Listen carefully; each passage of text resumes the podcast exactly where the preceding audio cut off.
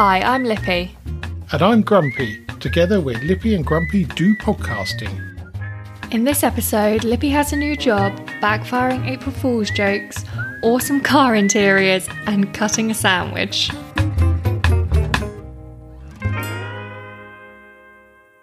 Now, Lippy, Hello. you let something slip last week. I did, yes. Nobody seems to have spotted it, but so you've started a new job.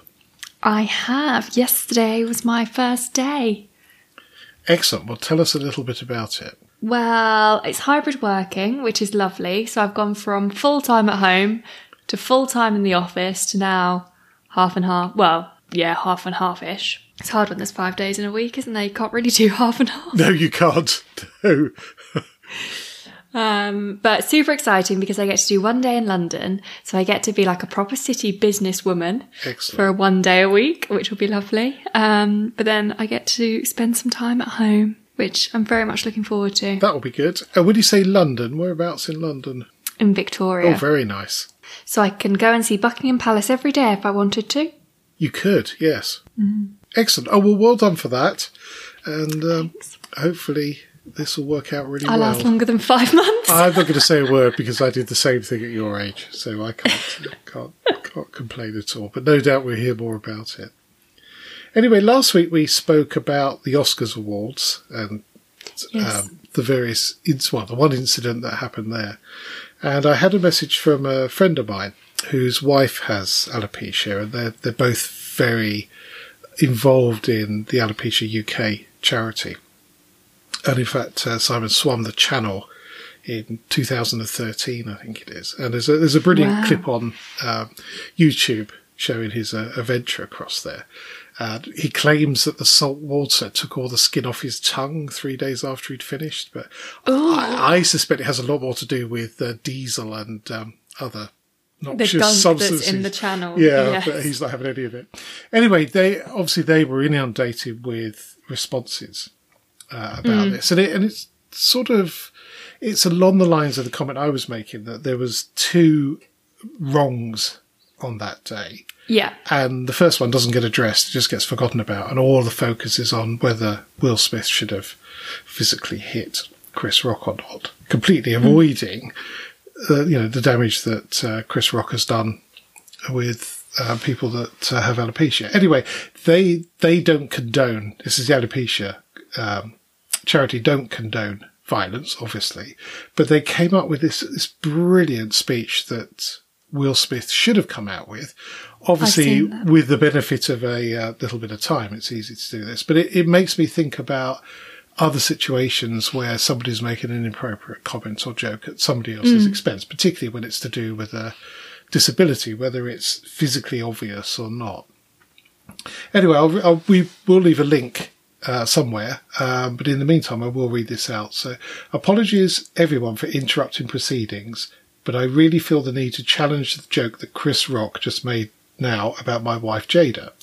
The difference between Jada and Demi Moore, who shaved her head for the role of G.I. Jane years ago, is that my beautiful wife's lack of hair is not entirely by choice. She has a medical condition called alopecia, and she has chosen to embrace the baldness that brings, rather than wear a wig as many people with alopecia do. There have been times when this condition has caused distress and anguish to my wife, and as a result, to me and my family. I feel it is time that obvious jokes were not made about anybody's appearance in a society where it is unacceptable to make jokes about someone's race, sexuality, or disability. Perhaps it's time we extend that to include any visible difference. Yes, my wife is bored, but is that any reason to uninvitingly bring her into a joke when she is here, like everyone else, to simply enjoy the evening? And it does go on a little bit further than that, but I think uh, just such a brilliantly worded mm. response and the sort of thing that you know if you suffer from a disability maybe it's something that you could you could use in the future rather than Yeah. getting emotional about it which is understandable but remove yourself from the emotion and actually come back with a considered response so And actually, that has been circulating the internet because I've seen it on Facebook a few times. So that is quite positive that that message is getting out there to people. Yes, absolutely. And the thing is that alopecia is quite seems to be quite rare. I mean, I've known well, a couple of people now who've uh, who've had it, Um, But it's not something you see every day, so you know people don't know perhaps how to respond. But um, you know, the more information you can give about conditions like this, then um, the better. And I also, at the other end of the scale, had a message from the Screaming Tomato, who found the reference to Judy and Clary hilarious. I think he burst out laughing on the bus on the way to work. Now, you wanted to talk about an April Fool's gag backfire. Yes. Which I yesterday I think I saw it maybe and sent it to you straight Yes, away you because did. I honestly I was in stitches for about 10 minutes. It really made me laugh. Um so it was a video of a guy explaining what had happened and he had had a few missed calls from the same number throughout the day. So he answered it and it was a policeman about an arrest warrant or something along those lines. Um, with his name on it and he needed to do this and that. He obviously scam straight away, scam, hang up. Um, then got a text from the number saying this is DCI and left a name. You need to um, give us a call. Let me know when you're free. So he then, I think, Googled the number first and nothing came up. So he decided to call, is it 101? The number for non emergency police? Uh, I'm not sure, to be honest. That's a very good question. I believe it's 101. Okay. So he then rang 101 and said, Look, I've had these calls today from this saying that they're this person. I've also just had a text. Um, can you, do you know if there's a way of finding out if this is actually a police officer that's trying to get hold of me? So she went off, had a little look. No, no one in, no one on their system under that name as a DC. So he was like, right, okay, that's it then. They're getting reported for fraud. They're going to be done for, he's all excited in his voice and his face that he's going to have done them for, um, what is it? Impersonating a police officer, which is actually quite a serious crime, um, along with scamming and fraud. And then, so he reported the number and then realised it was April Fool's Day and it was one of his mates Oh no! that had Oh no! that had been doing this to him and he's just reported their number to um to the police for fraud. But I wonder how much of that happens on the first of April, where people Yeah. just don't realise. And Don't click. yeah. well, if you've made up a really poor April Fool's joke, then it's probably a bit of karma. Yes, yeah, definitely. I was accused of making an April Fool's joke that was not an April Yes, Fool's joke. Yes, you were, weren't you? I was, Yeah. yes. Yeah. Uh, I met a very famous person from a very famous series that Charlotte is very obsessed with. Well, as far as we know, you met a person that had the same name because there's no photographic. No, I saw him. I nearly physically walked into him. We've only got your word for that. I I'm not I wasn't I was still under contract. I wasn't allowed to be taking photographs of people, Quite right. but his bodyguard was huge and he was definitely reading through lines at uh. breakfast. I was very stalkery. I I hope I was low key and he didn't notice. so you were bordering on inappropriate, but not quite. Yeah, exactly. Until the point where I nearly walked into him, which was a genuine accident. That doesn't surprise and he me. was very polite. Yes. So a few weeks ago, we had our microwave that must be 17 years old. Uh, exploded quite spectacularly and uh, took out a number of fuses and stuff popped in the fuse box and what have you. And I don't really fancy messing around with it. And you can't, well, you can get spare parts for it, but getting somebody out to fix it is um, quite expensive. So we decided to replace it. And there seems to be a shortage of just about everything at the moment, and microwaves that will fit that the gap uh, are on that list. So anyway, so we we bought this little one that just fits in the shelf quite happily. We took the old one out and left it by the bins on the driveway, so some distance from the road. And um, we got back from the boat a couple of weeks ago, and uh, on the on the Monday, I'm sitting thinking do you know, I don't remember seeing that microwave there.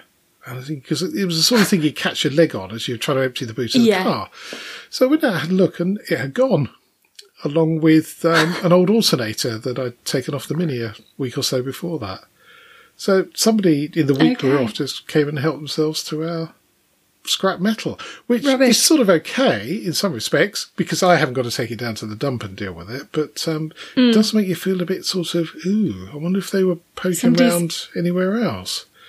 Yeah. Yeah, so that was a. You check behind the gate, nothing's. Yes, that's all, all still there. Yeah, so there's a broken table saw out there now waiting to to be recycled. so hopefully they'll come and take that because that's quite heavy. You should maybe put it near the front of the drive so they don't have to walk as far Well, in. just leave it on the verge, I suppose. But I mean, some people mm. do, don't they? Some countries they leave Yeah. stuff out that they don't want, and People just grab them. picks it up. Yeah, yeah, absolutely. That's technically fly tipping though, because it's not your property anymore. Well, is it fly tipping when you put your bin out? It is for you Yeah. because you put your bin on the grass verge, whereas we put our bin on the edge of our driveway. Yeah. See, I put the bin on the on the grass to help the bin people, so they don't have to walk so far. But do they put it back on the grass verge? No, they leave it in the middle of the drop curb. So if you're coming home and nobody's been at home, you have to stop the park the car, move the bin before you get into the driveway. Yeah. Ve- Obviously, it's a first world problem, but it is very annoying.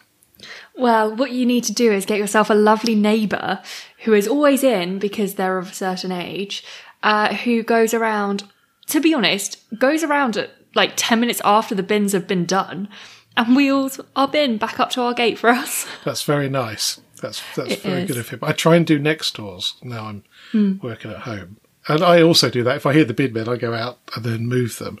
And I try and, she's in her 90s now, so I try and maneuver that back into position. But um, she beaten me to it today. Did she? Well, yeah, he plods out in his dressing gown at quarter to nine in the morning, wheels all the bins, does the one across the road as well. Oh, very good. And I saw him and I said, That's I should be doing that for you, not you doing that for me. But I think um there was a burglary across the road two a while ago now, it was like over two years ago. So he does it so people don't realise that they're not in or Okay. around. So they think they've already pulled their bins back in. Wasn't committed by a gentleman in a dressing gown, was it? I don't think so, no. Back for more. Anyway, I got a massive list of stuff that's um, appeared over the last couple of weeks where we've been uh, uh, missing episodes and then talking about boats. So I don't think we're going to get through all of it.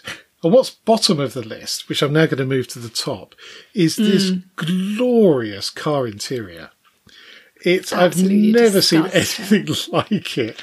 If you think back to probably the seventies when green velour was um, definitely in vogue, it's full of that. Even with little I don't know what you call it, but where you put buttons, you've got sort of a, a lumpy type effect.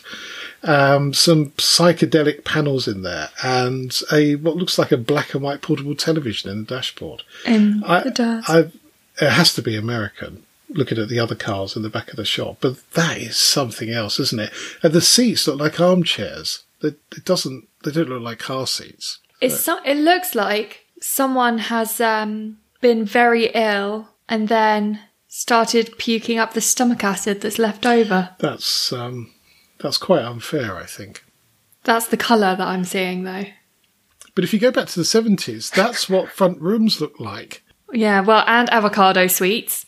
Exactly. Yes. We had one of those in uh, Chris's house Well, before we've we still moved. got a blue one in uh, in our house. Yeah. So I'm now on a outrageous car interior photo hunt. Hunt. And in fact, I've even started a, another Instagram account with I think it's awesome car interiors. Have you? yes, which I I haven't can posted. imagine that would be quite popular. Well, you've got to post something to it for it to be popular, and I've not done that yet. So um, Oh, I see. busy f- faffing around with other things. Anyway, one article that I'd found quite some time ago and um, was interested in because we like a bit of ice hockey.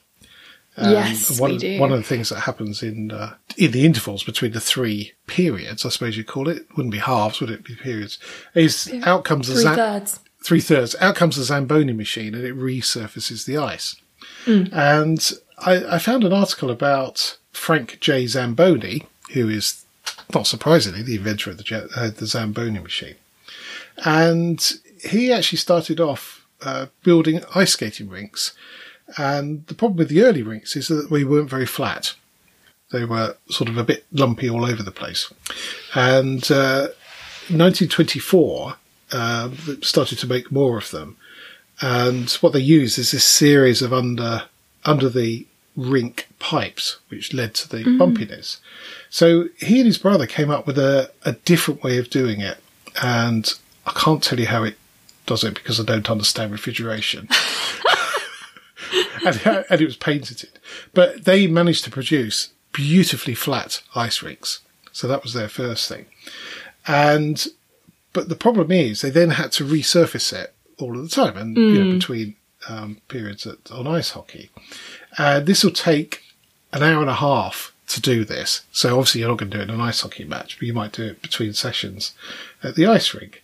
So he made in 1948 the Zamboni machine that we now know. And yeah, it's that old. And when you look at the original pictures of it, it's not that different, to be honest. Not that different at all. But he was one of those people, a little bit like Henry Ford, that once he got an idea into his head, he just kept on and on and on and on until it was developed. Uh, and this was the same. And um, the, the Zambonis made an absolute fortune from it. I'm not surprised, yeah. Yeah, Oh, so it does look very similar. it does, it? doesn't it? Yeah, very, very similar indeed. I guess there's no need for it to be pretty. It's not like a car or It's functional, Yeah. isn't it? And it's interesting watching them do it at the, um, the Spectrum in Guildford because Yeah. there's different approaches. And there, there was a period where there's one guy who used to drift it round the, each end, Yeah. which was quite entertaining. Yeah, astonishing. They've sold 12,000 of them since 1949, Wow. which is quite uh, quite impressive. Now, a couple of weeks ago, we spoke about a gentleman that had spotted two cars in his troubled estate, I think was the phrase they used it, with the same number plate. Uh, Yes. there is a vigilante parking warden who's uh, uh, who's out sticking his own stickers on cars that are illegally parked. And um, this is in Shirley in Southampton, and the locals are going. He's got to be stopped. Got to be stopped. He's obviously gone too far. So if you're thinking of doing a bit of vigilante parking warden actions, then don't. Basically, Don't no. just don't do it. And I'm not sure what the law says about um, uh, stick stickers on other people's cars without their permission. It depends how sticky they are, I guess. I'm Because you can you can fly people's cars. I'm not sure you can, to be honest. Can you not? Well, it depends on where you are. If it's a private land that the car park's on, then you no, not without the landowner's permission. Mm. And it's not something you should do anyway, in my view. No, it's just annoying because you always notice it once you've sat in the car and then you've got to get back out the car because you can't drive with it on. Well, the problem is, is that not everybody does that. They get out, they pick up the leaflet, and they put it on the ground. And We've had this at the car show where somebody's going to put leaflets on the people's cars in the public car park. And then wrap the show up and you go out and there's just litter all over the place. So you've then got to spend two hours wandering up and down a field cleaning somebody else's litter, which is not fun at No. all. Not fun in the slightest. So, anyway, we've deviated a little bit from the uh, the story there. Now, one of the things we've touched on from time to time is alternative fuels and the like. And given that it doesn't affect you because you were very smart and managed to uh, freeze your gas and electric supply Yes. for, For two years. Two years. So well done there. But you're going to be in for a shock in two years' time. And Yeah, right. uh, was, it, April the first? Prices started to go up. So there was a Mm. a suggestion by various people that you take a meter reading on. Oh, on the thirty first, not on the first. Yes. Which I did first thing in the morning, and then thought actually I probably should have done that last thing at night. But then the stories came in of the various websites crashing where people, too many people are trying to put meter readings in on the 31st. Ah. So, uh, yes, I was pleased to get it in rather than, than not. Be in that. Yes. Mind you, that said, I had an email today from this um, energy company asking for meter readings, so who knows. And I'd be looking at solar panels and heat pumps and things like that, and I thought, well, just bite the bullet with the solar panels and get them on the roof and do some stuff. There's some plug-in ones you can get, so you don't have to have somebody install it, and they are out of stock of everything. As, uh, I'm not surprised. absolutely everything. So um, I'm now wondering whether to get them get them direct from the manufacturer. But anyway, a couple of interesting bits of news over the last few weeks. There's a plant in Turkey that's turning algae into biojet fuel. Yeah, I, What? it- it's quite a leap. And once again, it's one of those articles that I read it and I don't fully understand it. Like it's in algae and what you get in the water, the gunky stuff. Absolutely, yeah. So the stuff that I scrape off the inside of the fish tank. Yeah.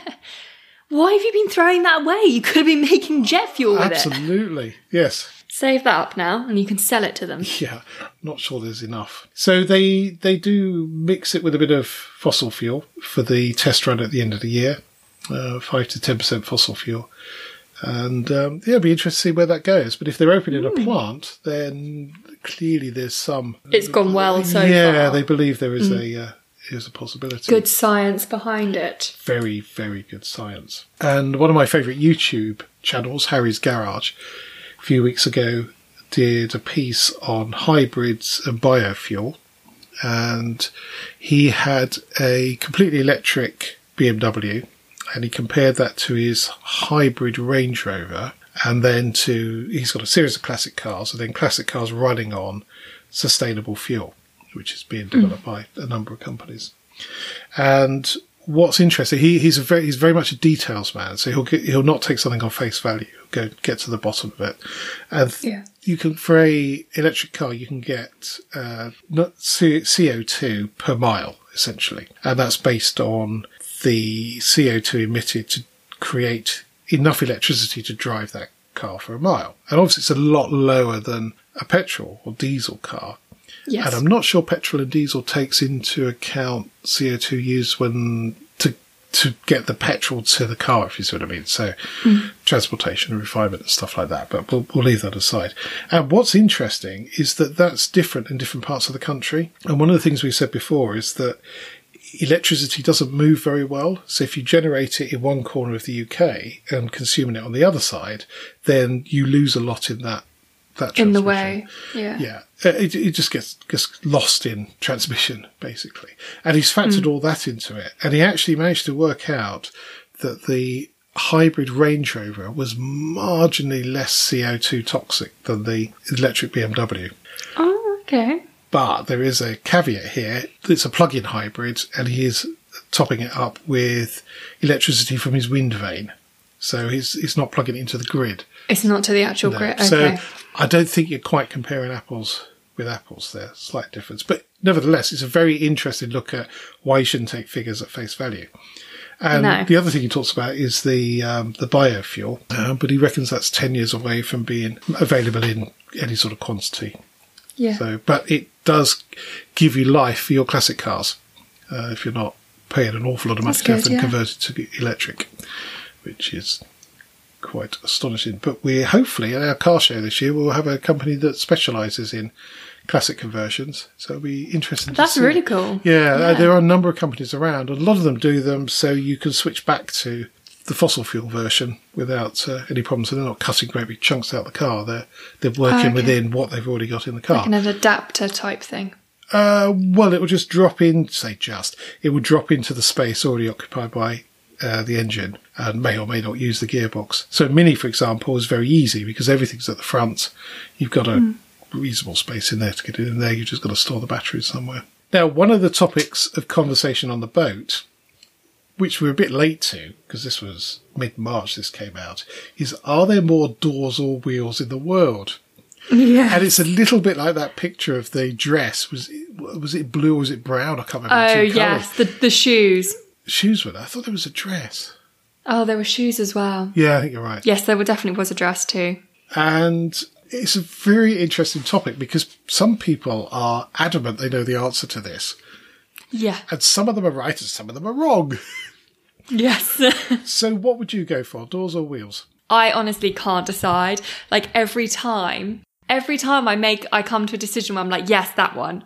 I then start thinking about other things. I'm like, but no, there's so many of this and so many of that. So at the start, I was very much, there has to be more wheels than doors because like if you think of a car, there's four, there's five doors on an average car. There's five doors and there's always five wheels, but you can, then you can have a spare wheel Yes. and so that would make it six wheels on a car. And then you've got little convertible cars only have two doors and a boot, so three doors, and they've got five wheels still. but they, you talk about convertible cars, there might be Yeah. wheels in the roof mechanism.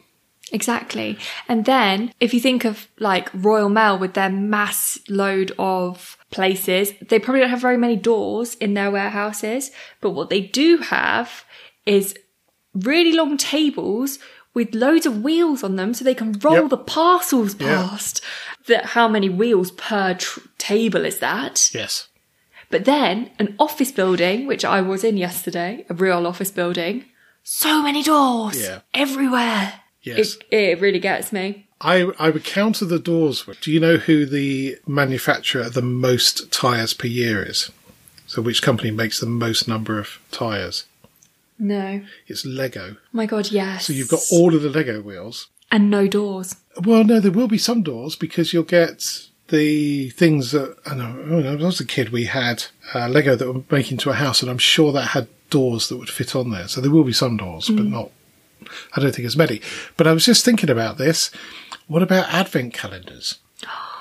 There's 24 doors. 24 doors, and advent calendars are really popular, and they might not have I had like three last year. exactly.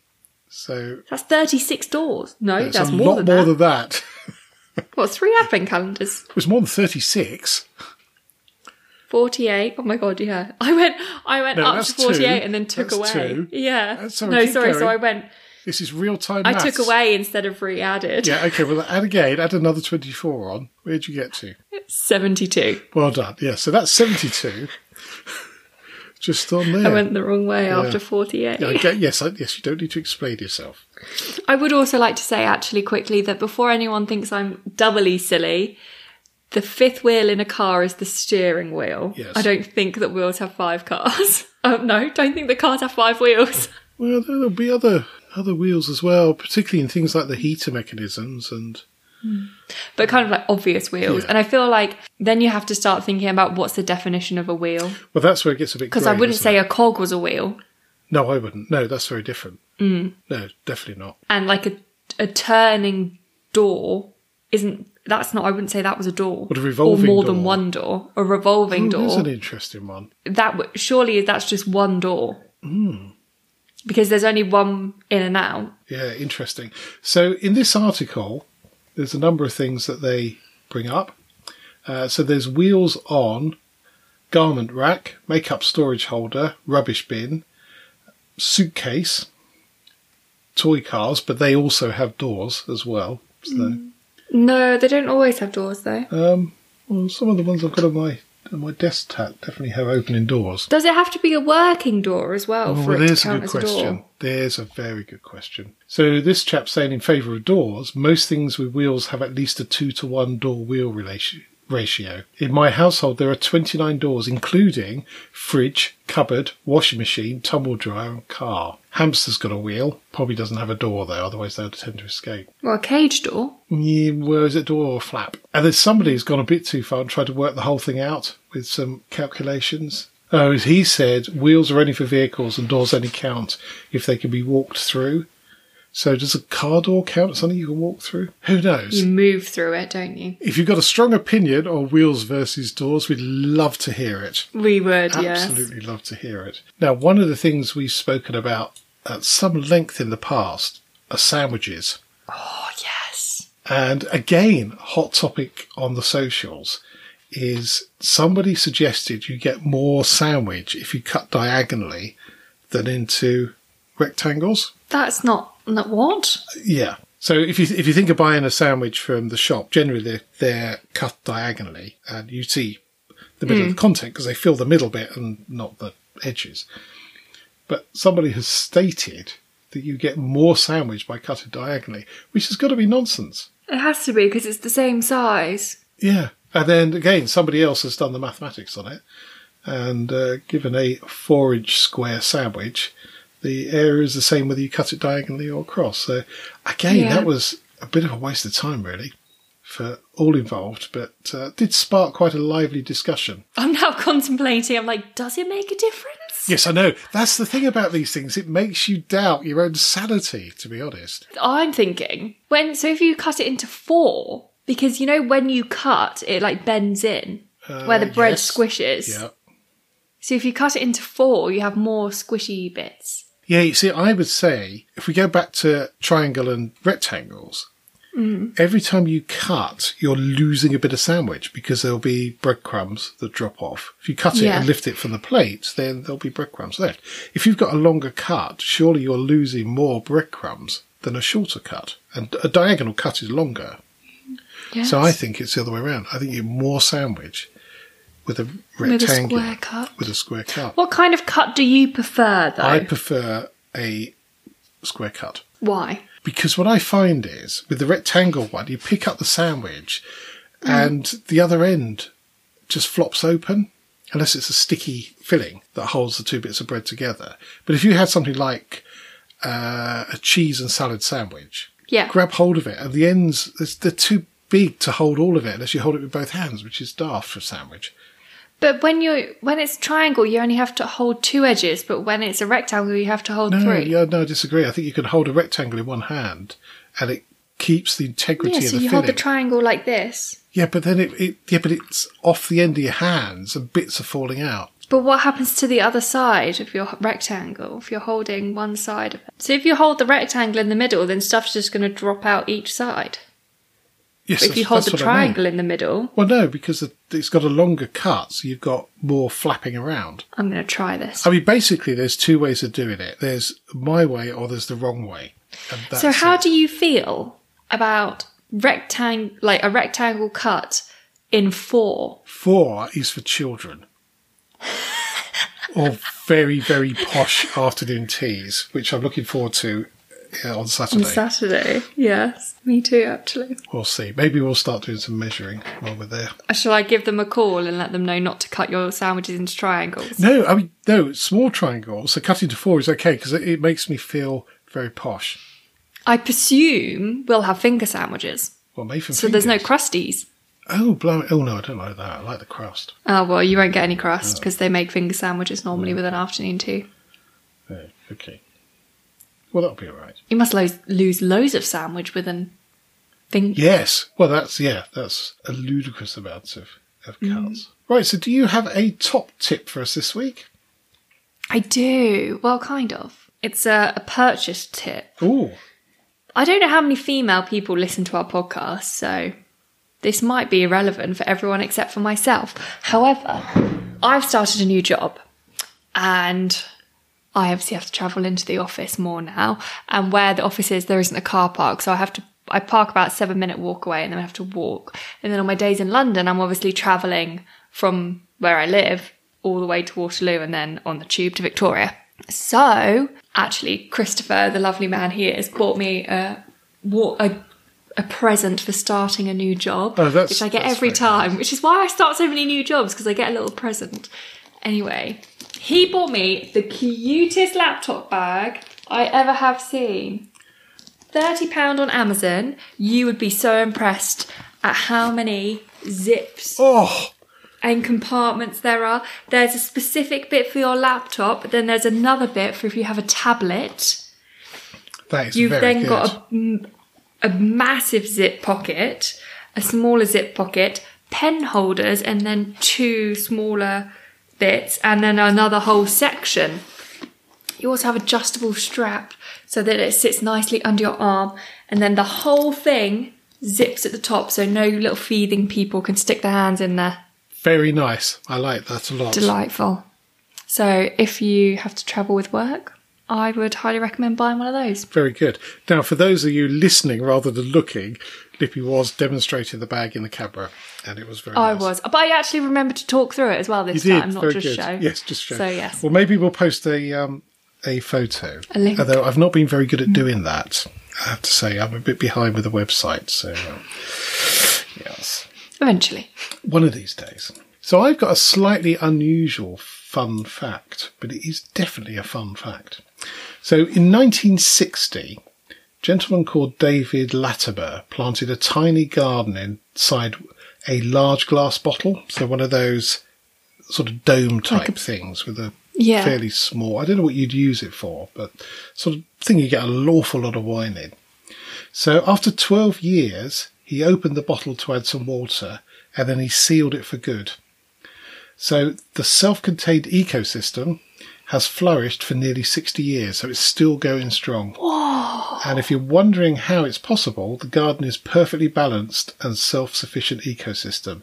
Bacteria in the compost eats the dead plants and breaks down the oxygen that is released by the plants, turning it into carbon dioxide, which is needed for photosynthesis. So this bottle is basically an Earth, planet Earth. That's mad. It is incredible, and there's a picture here of him with his bottle, and it's it's astonishing. The whole thing is is full of green, and then Imagine if just eventually, just like a little person, like a really little person, just started walking along through the garden. that would be really scary, wouldn't you? If there was somebody stood at the edge of it just banging on the glass one morning, Yeah. that that would freak you out. Like a little thumbnail, a thumble size. It'd be tempting to take the cork off and drop a little plastic figure in there, but I think that might kill, Yeah, would. the whole thing. But I think you'd need to have done that at the start, wouldn't you? You would have done, and it would have been fairly obvious. I think um, it it would have been like an episode of One Foot in the Grave where he goes to attempt something and then just makes a complete mess of it, the whole thing. That's it for this podcast. Thank you so much for listening. You can help spread Lippy and Grumpy's view on life by leaving a review on your favourite podcast platform. If you're not sure how to leave a review, or if you download from Spotify, there's some help at lippyandgrumpy.uk slash review. And if you would like to get in touch, email podcast at lippyandgrumpy.uk. So it's goodbye from me. And goodbye from him. Goodbye. Bye.